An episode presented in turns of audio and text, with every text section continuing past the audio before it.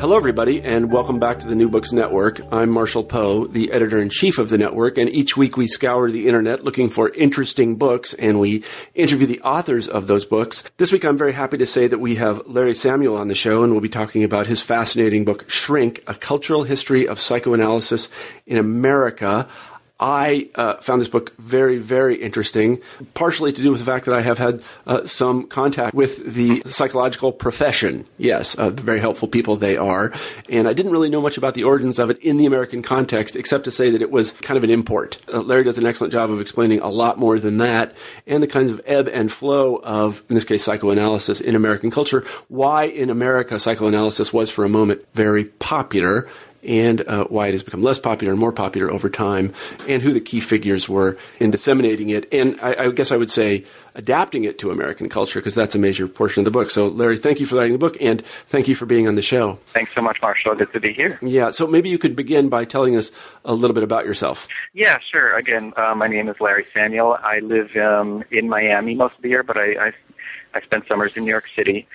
Um, and I grew up in New York, and right now I am an author and consultant. I um, write books um, all over 20th century cultural history, pretty much, and um, do some consulting on the side, um, sort of offering cultural insights to Fortune 500 companies under the name Culture Planning. So um, that, that's sort of my gig, either, either writing cultural history or you know, sort of reading American culture, contemporary American culture for for clients today. Mm-hmm.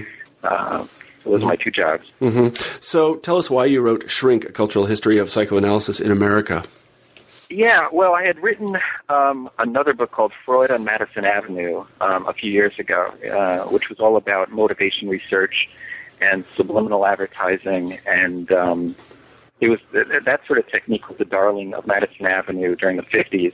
And this guy Ernest Dichter, maybe your listeners have, have heard of Dichter, uh, used a, uh, ton of Freud's theories and psychoanalytic theories to do his work. So I got interested in psychoanalysis sort of through the back door through Ernest Dichter's work and through motivation research. I wanted to know more about, you know, these theories and te- techniques that he was using and that became so popular in advertising in the 50s. So this is just sort of the backdrop to that.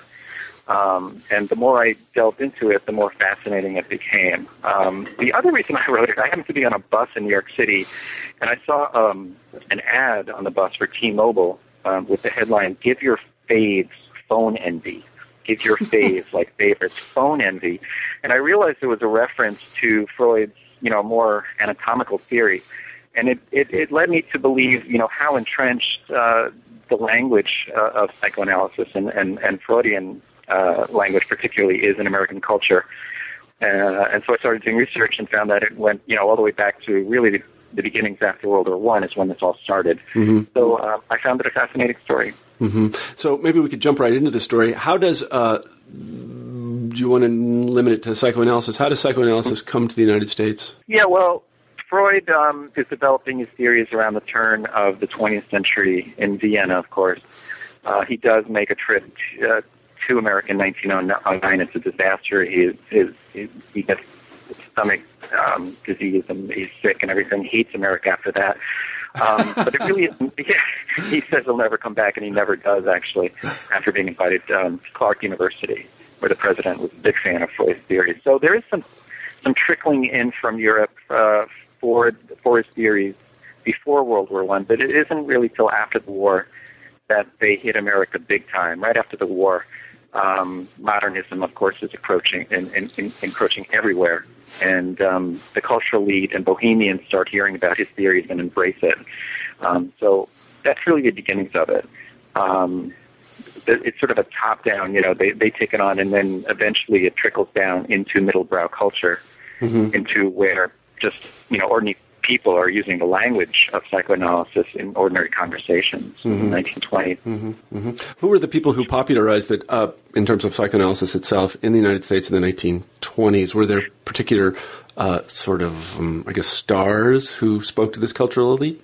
Um, it was more wealthy people. It mm-hmm. became, you know, sort of a, a rich man's plaything, is, is what it was called.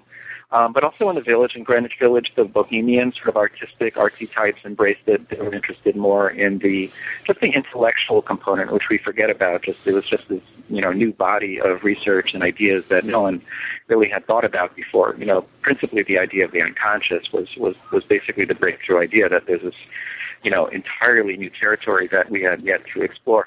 It was interesting that it came sort of right after, the, you know, the, the closing of the American frontier, you know, at the end of the, the 20th century, Frederick Jackson Turner, you know, famously said that, you know, where we basically have explored the continent, we're running out of land. Well, here was this new territory, you know, more of an ideological one or an idea-based one that was was open territory. So I think that was part of the appeal. Mm-hmm. Um, but there's terms like you know, uh, suppressed desires or conflicts began to appear in ordinary conversations um, immediately uh, in the 1920s as Freud's ideas take the country by storm. Mm-hmm. Um, you also see it showing up in novels, you know, by Sherwood Anderson or Theodore Dreiser and F. Scott Fitzgerald. Um, you could tell that writers now, novelists in particular, are are reading Freud or at least um, learning about him and are using some of his ideas to shape some of their narratives, which is, which is, which spreads further, you know, into uh, readers because then they start reading um, the novels and learning the language. So mm-hmm. um, it, it's coming everywhere. Mm-hmm. Um, you're also seeing it even in interpretations like literary criticism. Like people are starting to think, um, well, what if Shakespeare was familiar with Freud? You know, is there Freudian ideas even though it was 300 years before? Yeah, Freud, you know, in the language of, of Hamlet or Macbeth, like there seem to be woven in those narratives some, some Freudian ideas. So it, it's happening in criticism as well. Mm-hmm. And, and what did these uh, intellectuals, I guess I would call them, hope to accomplish with Freudianism? Were they critiquing American culture or did they hope to uh, find uh, themselves? And this is something you talk about in the book about the Americanization of psychoanalysis. Right. I think I think it's it's it's to that idea that um, that a lot of our mind, a lot of what we were thinking, and even how we're behaving uh, stems from the unconscious. Was was really the the big through that we're not really in in control, basically, because it was a reminder that we were animals. You know, that we're slaves to the basic drives of hunger and sex and and our desires. So just as you know everything else is becoming modern and during the machine age, here was this sort of alternative idea that brought us back to the idea that we were not machines that we're animals and we're basically uh, a slave to our desires, um, especially towards what happened to us, you know, in childhood, which again is a key Freudian idea that uh, childhood trauma um, basically will imprint us for the rest of our lives. So that um, really was intriguing to people, as is the idea of dreams. You know, if you went to a party in uh, any kind of smart cocktail party and you talked about your dreams, they would be interpreted through a Freudian lens. So, you know, instantly people start reading things uh, through a Freudian lens, especially dreams. So that's very intriguing to people. Mm-hmm. How did the, uh, I guess what I would call it the establishment, although it wasn't very well established at the time, psychiatric mm-hmm. and psychological establishment, I guess, how did, how did it respond to the uh, growth of right. Freudianism in popular culture? I think one of the keys that psychoanalysis takes hold so quickly here and so so firmly is that there really wasn't uh, an established psychiatric committee as as much as in Europe. It was pretty much still evolving here in America, whereas in Germany and in Austria it went back quite a few decades. So there, of course, they were much more resistant to Freud's idea. Ironically, he was except within the inner circle, you know, in Vienna with people a lot like Freud. Um, the general public was not really interested in ideas, whereas in America, it, it, the psychiatric community was still taking shape and psychoanalysis just you know took hold. That became the dominant method of psychoanalysis, and it had a good what 50 year run, 40 year run before other therapies started um, really to, to you know to erode that in a significant way. Mm-hmm. Um, but just all kinds of folks began using the therapy in different ways. You had doctors um, for the first time really in America seeing the link between the mind and the body, which went back, of course, all the way to Hippocrates and, and other folks. But here now, you know, they're looking at patients and thinking pneumonia, typhoid fever, even the flu could be due to a lack of love in that person's life, or if someone had impaired vision or hearing, um, they're thinking now that might be a result of some sort of childhood psychic conflict, which is just a huge breakthrough in medicine. People in Western medicine never really thought about the mind in that way. So that was a huge contribution of the field as well. Mm-hmm. I mean, one thing that I noticed in reading the book about the appeal of this to a certain elite, a moneyed elite in America, is that I know I've studied the history of uh, Alcoholics Anonymous a little bit. I've written a little bit about that, and uh, one of the kind of key moments in the origins of Alcoholics Anonymous is uh, a person who is an alcoholic and goes and seeks treatment on the advice of his. These are all Manhattanites. Uh, goes and seeks treatment with Jung uh, in Switzerland mm-hmm. for alcoholism. He does it a couple of times. These are very moneyed people. The idea is that he has yeah. to go to Europe to get the real cure because that's where it is. Um, yeah, right. It, yeah, it, it becomes a real a real status symbol. It's a real social, uh, you know, a sign of social status that you are engaged in learning more about yourself. You mm-hmm. know, it was sort of a, a, this inward discovery that if you had the time and money and you needed lots of it, but um, a good number of people in the 1920s did, you you know, you would take take take that trip.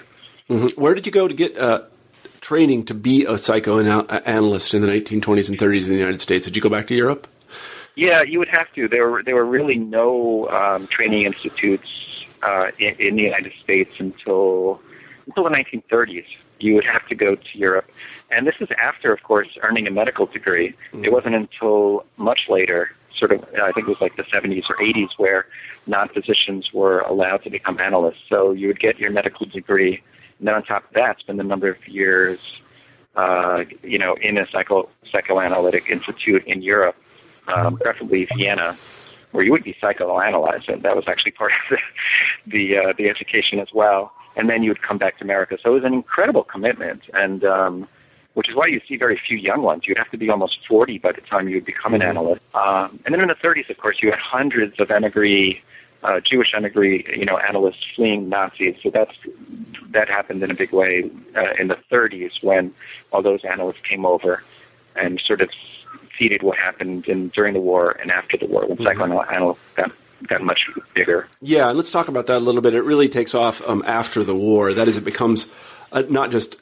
a, a, language in which elites speak about things and interpret things, but a lot more people start to seek out analysts, and a lot more Americans start to become analysts. And it also takes hold, I should say.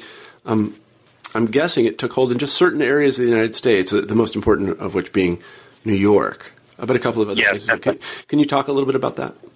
Yeah, yeah. Well, for, most of those analysts did settle uh, in New York, um, and to this day, uh, New York City and specifically Greenwich Village around 10th Street is the highest density of psychoanalysts and psychiatrists in, in the world.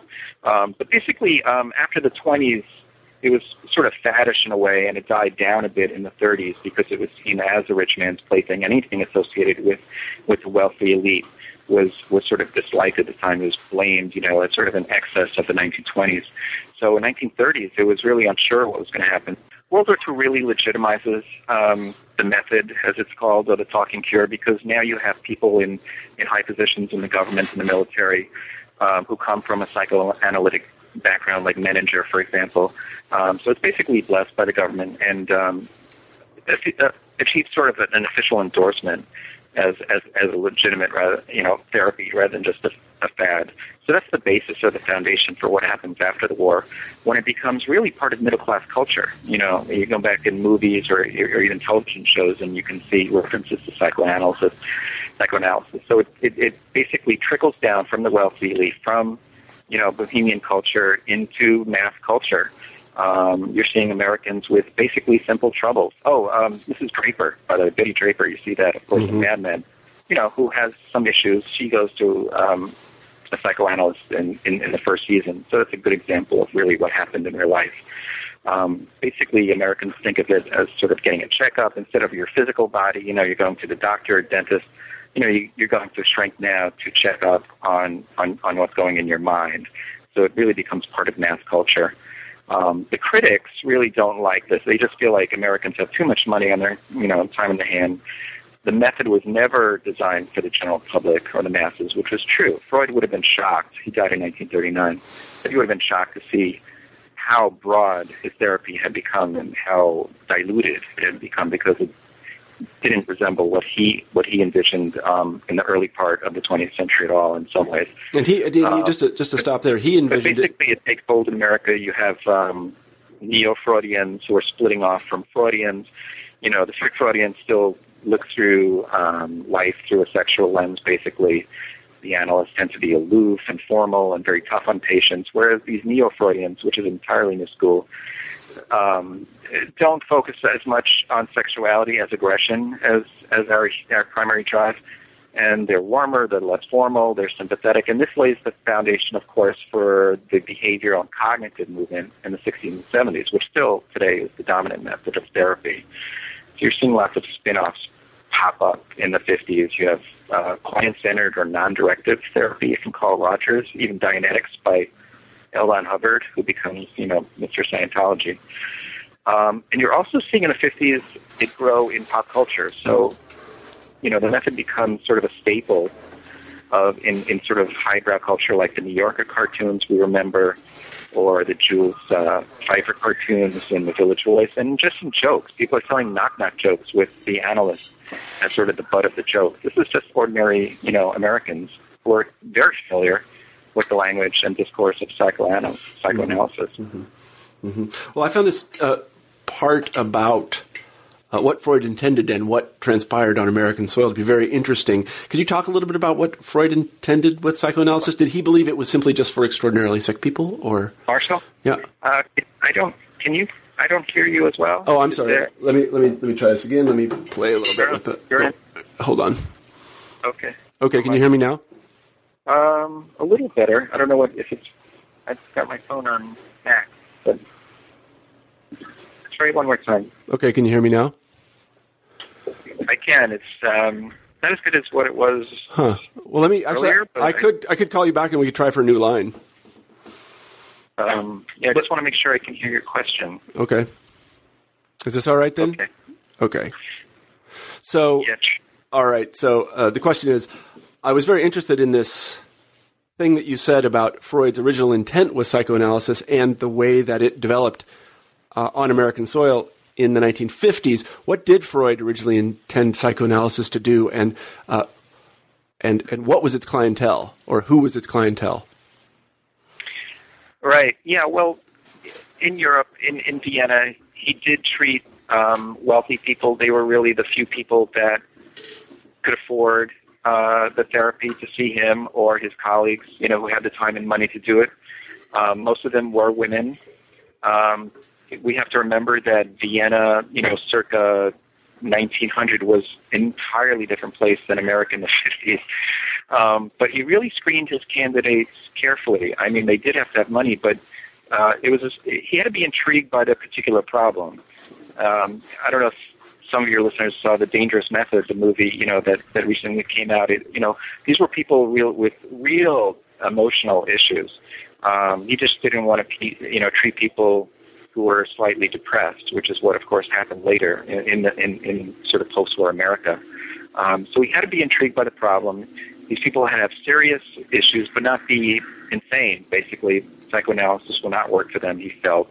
But he was basically feeling that if you could get a third of the people cured, a third of the people like slightly improved, and a third of the people no improvement, he was doing a good job. That's all that he had hoped for. He never felt that his therapy or any kind of psychiatric therapy would make people happy. He didn't believe people could be happy. He just wanted to get people to what he called essentially an ordinary state of, of misery. so he was not what you call a cockeyed optimist. He mm-hmm. really looked towards the darker side of human behavior, and his therapy was well suited for that. I mean, that's what he wanted people to talk about in free association. You know, was the dark stuff in their unconscious. He wanted to really get at that stuff that was traumatic in their childhood um, and reach the surface. Um, and it was only then he felt that you could achieve synthesis, which is sort of a unity between your conscious thoughts and your unconscious. Mm-hmm, mm-hmm. So he saw therapy as a place to have a kind of cathartic moment that wouldn't be particularly pleasant, but would be revealing. Um, I'm, I'm sorry. Could, could you? I, I'm I heard the cathartic moment. But oh, um, so yeah, so he saw therapy as a kind of cathartic moment, one that wouldn't be particularly pleasant, but would be revealing. Yeah, he he really wanted to. Yeah, it would take years sometimes to reach that breakthrough uh, point, but that was the goal. Um, he expected it to take take years, over sometimes as much as five times a week, uh, to penetrate deeply into that unconscious for that childhood experience that you had that really imprinted you and made you an unhappy person as an adult. But eventually, you would have that breakthrough. It wasn't a, at all like in the movies where, you know, someone who couldn't walk because of some traumatic event in their childhood could suddenly walk because of it coming up in conversation. Mm-hmm. that was obviously Hollywood's version of it. But there would be, in essence, a cathartic moment, a moment where you would be healed from your past and you would be a happier, at least a more content person in your daily life. Mm-hmm, mm-hmm. Right, but in the 1950s, I, I, guess what you're saying is that it became an aspect of the American pursuit of happiness. That is, uh, Americans used it to treat, mm, not to put too fine a point on it, uh, either situational depression or chronic depression. Right. I, I think as we became a more therapeutic culture, and as um, the you know the therapy movement sort of wed itself to the self help movement, we began to think of happiness as an entitlement that we deserve to be happy, that we should be happy, and that we weren't. If we weren't unhappy, there was something wrong with us. Whereas Freud, you know, didn't see that way at all. He, you know, he he did not expect us to be happy. But in America, we're an optimistic sort of can-do culture. There was a long history of um, of looking towards other people to help solve our problems, to help make us happy. And psychoanalysis sort of glommed onto that and became seen as a way to, you know, to, to get that happiness. Um, but I don't blame Freud for, you know, the narcissism that's all around us, for this me-based culture that really began taking off in the me decade, the 70s, and I think is still with us today. Um, it was really the, the what I call, you know, the the, the therapies and then our drug-based ther- uh, uh, therapeutic culture that turned Americans into, you know, people that expected therapy therapy to deliver happiness to them. Freud never promised that. He didn't expect that. He would be appalled by what happened, you know, in America with, with, with therapy. So it was a much different brand of therapy as he envisioned it um, during his lifetime to the 30s than what evolved here um, in America, and then and then much later. Mm-hmm, mm-hmm. I see. And pretty quickly, there is a, a, a backlash by the 1960s. Can you talk a little bit about that? Right. Yeah. I mean, at this point, you know, Freud's idea, which ideas which were conceived in Vienna uh, in the early part of the 20th century, just don't have much currency anymore in, you know, say mid 1960s America. There's it, you don't have to be repressed. You can do it pretty much ever you want. So the idea of repression just sort of goes away. You know, we're not a repressed culture anymore. So they just start not playing well. I think I write in my book that his ideas start looking as dated as a Victorian horsehair sofa. you know, they just it, they just look really dated, especially against you know what's going on in other therapy. You know, you have these turtleneck, warm and cuddly, fuzzy therapist versus the strict Freudian, and we become an anti-authoritative authoritative culture at that point. So anyone, especially a psychoanalyst, just doesn't just doesn't fare very well. Um, you know, you see that in Annie Hall. It's a great example of contrasting the new kind of therapy that that that uh, that Annie Hall is going to versus Woody Allen's character who's going to the strict Freudian. Um, and it just gets worse after that in the 70s. You know, it, the method goes into a tailspin um, partly because of managed care, insurance companies are very happy to cover pharmacology and, and these uh, sort of quick fix therapies, 10 sessions and you're out, versus psychoanalysis, which takes years. You know, they don't really want to cover that. So that's another big blow to to this particular form of of, of, of therapy um, that only can got worse. You know, in the in the H, HMO era of, of the 80s and 90s. Mm-hmm, mm-hmm. So there's a huge backlash. You have other therapies like encounter groups, you know, in the 70s, you know, which are just much hipper than just talking about your problems. Now you're moving or touching. Um, it's basically the whole counterculturist rejection of discipline and authority and all kinds of other therapies. I think there's like 200 therapies uh, by 1970 with psychoanalysis just as a therapy maybe accounting for 2%. Uh, but the big point I make in my book is that the role of psychoanalysis in American culture far exceeds its role as a therapy as far back as the 1950s. Mm-hmm. Um, it becomes a really minor presence uh, on, on, the therapy scene. Um, but ubiquitous in popular culture. You know, it just becomes sort of a staple trope in movies or television or books, which is really the main point. I'm much more interested in how it played out in everyday life and its role just as sort of um, this strange set of theories that Freud developed mm-hmm. as a mm-hmm. therapy. Mm-hmm. So, talk to us a little bit about that. You mentioned Annie Hall, which is one of my favorite movies. Uh, where else do we see it in, say, American popular culture and in, I guess, quotidian life? Um, well, I mean, there was a long history in the movies. You know, Spellbound is a, is a great example of, of, of, of seeing it, you know, sort of in the post war era. But by the time, you know, the, the 80s and 90s roll around, you're seeing it, of course, um, in The Sopranos, which sort of puts it over the top because it's a more or less accurate depiction of the process. You know, you have this complex character who had childhood trauma. I think it was that his father, you know, he saw his father killed, who was also a gangster, and has this contentious relationship with his therapist, who's in turn seeing her own therapist, which often happens. Um, so I think it's, it's it's The Sopranos, and then after that, the uh, Gabriel Byrne, you know, in treatment, which seals it as as a staple of American pop culture. Mm-hmm. But you could see it, you know, in The Simpsons. You know, there's yeah. references to, to to psychoanalysis, which is which is, I think is great. So if if Homer Simpson is talking about Freud's theories, you know it's everywhere in American culture. Mm-hmm, mm-hmm. It also appears in again one one of my favorite movies called House of Games. Have you seen this movie? It's a David Mamet uh, play made into a movie, and it uh, it is um, it's very Freudian, and, and it's about a psycho. Uh, uh well, it's about it, a psychologist. Sorry, what's it? What's it called? It's called House of Games. Oh yes, yes, yes. Yeah, you're right. Yeah, yeah. it's there, and it's a really, it's a really terrific movie. I, I really enjoyed it. So, um, I, I, guess one of the things I'm interested in is what why does it hang on in the 60s and 70s when um, it seems to have fallen out of fashion among many practitioners.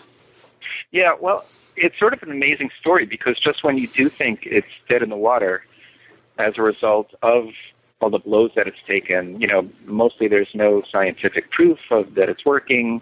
You know, the feminists have complained against it. The Vatican has complained against it. Um, you know, managed care isn't covering anymore. It basically, you think it'll just completely go go away, but in the 90s, it makes it it does make a comeback just as Spraggles is sort of getting popular, ironically, because what a couple of things are happening. What people are finding is that these mixed therapies, you know, these short term fixes, just don't stick. The results do not stick. You cannot go for just a few sessions and have something, you know, from your child, a deep trauma, just solved. Um, so a lot of patients are finding that they're attracted to more long-term therapies than drugs or, you know, which will not make your problems go away. They might cover them up, or these quick fix therapies. So just on the therapeutic level, there's a backlash against against against the short-term fixes towards psychoanalysis. You're also seeing um, basically neuroscience for the first time proving that um, a lot of Freud's theories do seem to be rooted in biology, that there is an unconscious, you know, that the MRI scans can prove that a lot of our mental activity is taking place in this zone of the brain that is not conscious to us, really does support support Freud's theories. And Freud was a neuroscientist. We forget that he was a you know neuroscientist in the late 1900s, but he was a neuroscientist, and he predicted that biology would one day prove that his theories were correct, mm-hmm. which happened. So the first time there's scientific validity. Um, you're also having psychoanalysis become sort of a kinder, gentler therapy through psychodynamic therapy. So it isn't the strict Freudian therapy that it was, you know, in the early part of the 20th century. There is some some room for the therapist to borrow, for you know, have a more eclectic approach, dip into some other therapies, not have to go five times a day, which the insurance company isn't going to pay for. So I think through that, it sort of realized it had to modify itself to reach, you know, to stay alive. So um, I think that's a, a, is another reason why the method is, is still exists today, and it happens to be stronger than it was in the last few decades. I think mm-hmm. it, it, there are about a number of patients today as there was in the late '60s. So. Mm-hmm. Um, it made a good, a good comeback. I call it the comeback couch. Yeah. Another thing that I found interesting was that, uh, and I know this from personal experience as an academic, somebody who went to graduate school in the mm, 1980s, early 1990s, and that is that it never died in academia. Uh, there was a, there, yeah, it never died there. Right. No, that's true. It was always in, in academia. Ironically, it was not in psychology books purely, you know, except as a footnote. But you would find references to it in, in history Yeah. and in other disciplines. Psychology tended to marginalize it, but you know, the intellectual elite to this day were always attracted to psychoanalysis. Yeah, literary, literary, yeah, literary criticism is is is still uh, quite quite wedded to it, um, and cultural Yeah, criticism is still quite wedded to it. Yeah, Lacan, Lacan, Lacan, Sure. Lacanian theory. right, exactly. It's, still very wedded to this this uh, to that program.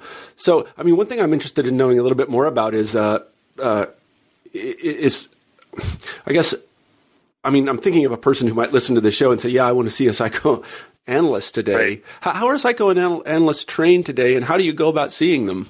I don't, I don't know the answer to that question, even though, as I said in the sort of introduction, I, I do see uh, someone. It is not a psychoanalyst, uh, Right. And, and so, how do you how do you go about it? What is the culture of it today? Well, I mean, of course, you could just ask your friends who they're saying, but recommend someone. But there's tons of reference. So Psychology Today has, you know, the the magazine and the website has a wonderful, um, you know, website devoted towards finding a therapist. Um, and then you just sort of learn more about their method. And what you would find today is that it would be very hard to find a strict Freudian psychoanalyst. I would challenge you to do so, except in certain pockets of, of New York City in the village, perhaps. Um, so if, if this person does use any of um, psychoanalytic theory, it would be more through psychodynamic in that, again, this kind of sort of gentler borrowing on some of Freud's ideas, but a much more eclectic approach that borrows on, you know, cognitive and behavioral.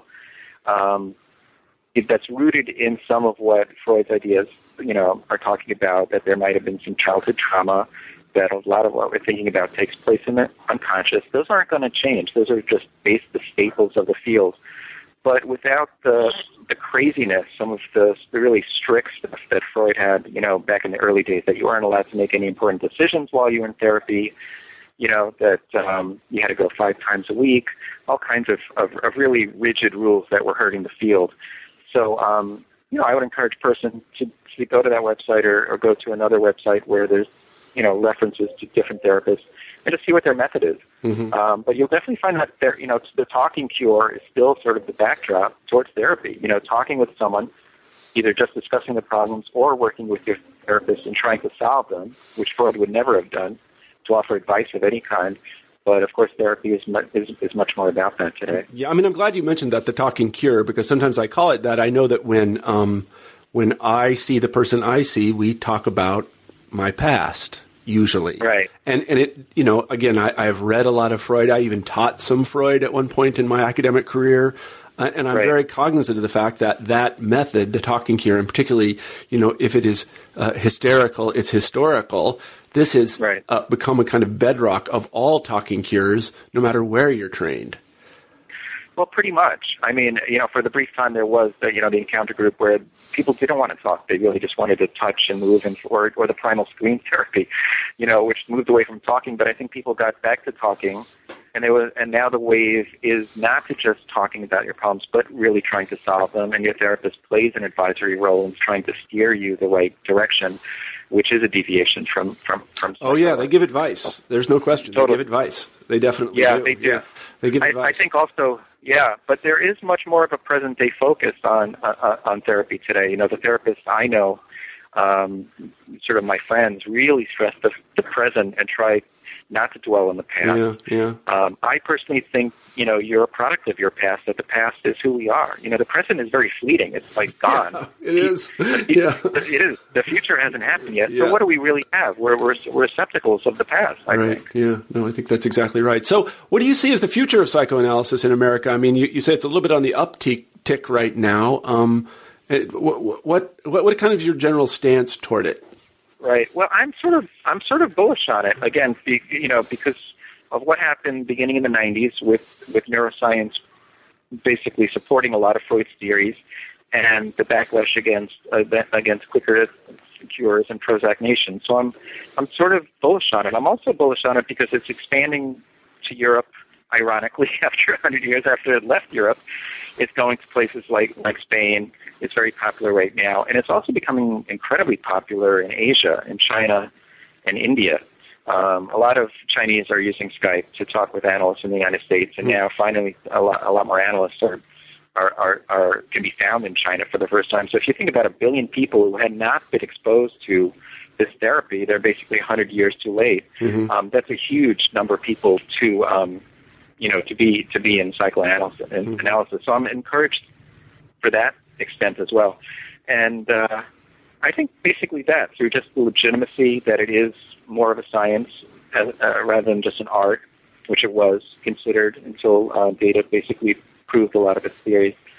Uh, but now we have MRIs you know, basically proving that a lot of our, our thoughts are in the unconscious. So um, the biological underpinning to it, I think, is, is a reason to be bullish on the therapy. Mm-hmm. And so I take it you're a critic of uh, medication for feeling bad. Mm-hmm. Mm-hmm. Right.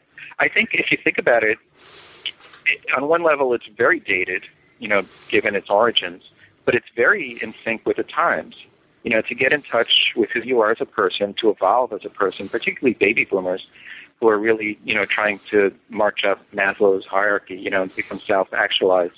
This is really a, a, great way to peel back the layers of, of your onion and dig deep and find out, you know, who you are, why you've been on Earth, you know, and uh, what the meaning and purpose of, uh, of your life is and how to engage within the broader community. Psycho- psychoanalysis promises all that, and I think delivers um, a good part of that. So mm-hmm. Um, mm-hmm. the deepness, the richness of it is very appealing to a lot of people. Yeah, but it's very hard work. I mean, I've been told by the people that do it and people that uh, um, have had it done to them that it's very hard work. It's it's a commitment. It is hard work. It's a real commitment, yeah. and um, you you know it's um it, it's it's not something you you don't yeah. go there just to feel a little bit better after the second session. right. Yeah. No, I mean that that's always been associated. You just get beat up a lot um, in this form of therapy. Unlike other more feel good, warm and fuzzy, this you do you know get exposed to your darker side, learn that you may not be a perfect person or be even like a very good person, but um, after years, hopefully. Uh, you do, you know, become a better person and um, know who you are. You know, Mm-hmm. the, the motto of uh, of the therapy is basically know thyself and that process is hard. Is really Mhm. digging deep to learning who you are. Yeah, yeah. No, I mean, examining your own life is a very painful thing in any context, whether it's the, you know, the confessional booth or it's the analyst couch. I don't think they use couches anymore. I've never seen a couch in any shrink's office, but um, Yeah, that's, that's a vestige of the past. You actually look at your therapist. yeah, Freud just didn't. He, Freud just didn't like to be looked at, which is Yeah. really why he was sort of on the side. Right, right, right. And you know, another thing I was going to say uh, before we conclude is that um, you know I, I did some research on the uh, sort of industry standard or discipline standard of psychological care for people with uh, psychological ailments as defined by the DSM, whatever we're on now, five.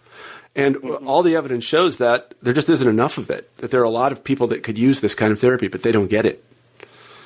Yeah, yeah. No, I agree. I mean, it's a tremendous Um, number of people, a huge number of people, according to, again, if you take what the DSM says is a psychological ailment of one sort or another, and then you say, well, are they getting the standard of care that we would want optimally? They're just not.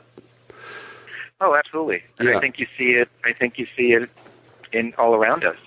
I think you. I don't know if you'd call it mental illness, but uh, you know, you'd see um, really people who are not evolved or have major issues uh, who could use some kind of therapy, Right. who are not getting it. Right. Um, I think it, it's mostly in our narcissism, you know, and I, I I'm not a Facebook person. you know, that's just an example of these people that really need to be heard. I think we all need to be heard. You Yeah. know, we all, all have a voice, and a lot of people aren't. And when it's not, it comes out in perverse, sort of frustrated ways. And I and Right. I think that um, it's too bad. It's Yeah. a big problem. Well, I mean, this is this is something that I, I did notice when during th- this last uh, school shooting. I can't remember which one it was. There are so many of them. Um, Immediately after that, uh, President Obama and some other people said, "Yeah, sure, we need to regulate."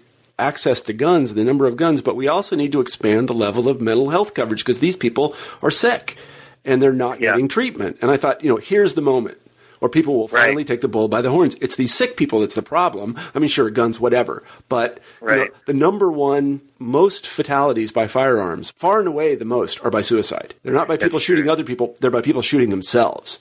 And those people, I mean, again, in my mind, uh, you, you, know, you can be an existentialist about it and stuff. If you want to shoot yourself, that's pretty much prima facie evidence to me that you have a mental illness of some sort. Maybe, maybe just for right. a moment, but like for some moment, you need help, and people can't get it. You know? Yeah, I think a, you know a certain class of people or a certain type of person are getting it, but it's almost those people need it less yeah. than a lot of other people. It should just be much more broadly available. Yeah, I agree completely. to people, and and especially now that the stigma uh, behind it is mostly gone. Yeah. You know, there really isn't the stigma that there used to be. Yeah, no, that's right. I mean, I can speak to that personally. I know that my father was deeply mentally ill and and ended up committing suicide, and he was never treated by a shrink.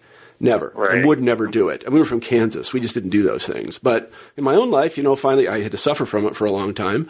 But then I went, right. and I, and I got to say, you know, did it help? Did it make me happy? No, it didn't make me happy. but do I, you know? But do I? But do I kind of understand the context of my life? Kind of get along a little bit better than I did? Yes, definitely. Yeah. And I owe those people everything. You really hit on it right there. It will not make you happy, probably, because there's a happy. I mean, research shows that too. There's a happiness set point. You can get sort of blips of happiness in your life, you know, you win the lottery, you're happy for a little while, but then you're not. Actually, chocolate makes me happy. That, the, yeah, chocolate. That's pretty much um, it. I don't drink anymore, so chocolate. there you go. But it, but it is that sort of context that you see yourself within a broader framework, yeah. which is really helpful. Which yeah, really no, helpful and it's hard to do by yourself. I agree completely. Well, uh, I, I, Larry, I really want to thank you for uh, writing this book and for talking with us today. We've been talking with Larry Samuel about his book Shrink: A Cultural History of Psychoanalysis in America. Um, I want to thank everybody for listening, um, but I especially want to thank Larry for being being on the show. And I also want to ask him our traditional final question. That is, what are you working on now other than, I happen to know, lying on the beach?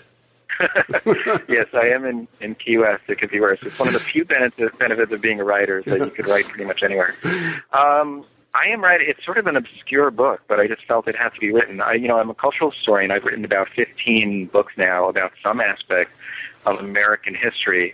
And I felt, you know, what I'm going to write now is a history of American history hmm. which yeah, which sounds really odd, but no, no one has ever sort of traced the history of American history, which is a really fascinating one. I mean, oh, yeah. American history, you know, is, is, has been around since America, you know, but I'm sort of picking up again where I began in, in the 1920s and sort of seeing how it changed because believe it or not, history changes a lot. It's not, you know, a fixed thing. It, it really changes with the values of a particular time and place. And how. So that, that's yeah. what I'm writing. Yeah, and how. Yeah, no, it's absolutely true. So anyway, that sounds like a fantastic project, and as a historian, I very much approve of that.